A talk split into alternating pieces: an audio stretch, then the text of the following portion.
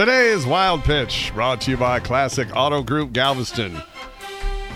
Missouri's quarterback, Matty Mauk, is suspended indefinitely while the program investigates a video that allegedly shows the Tigers quarterback snorting cocaine. And then he stands up and lets out an explanation.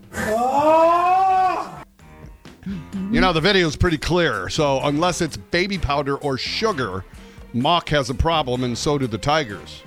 On the bright side, the Cleveland Browns are already planning to draft him. That's today's wild pitch.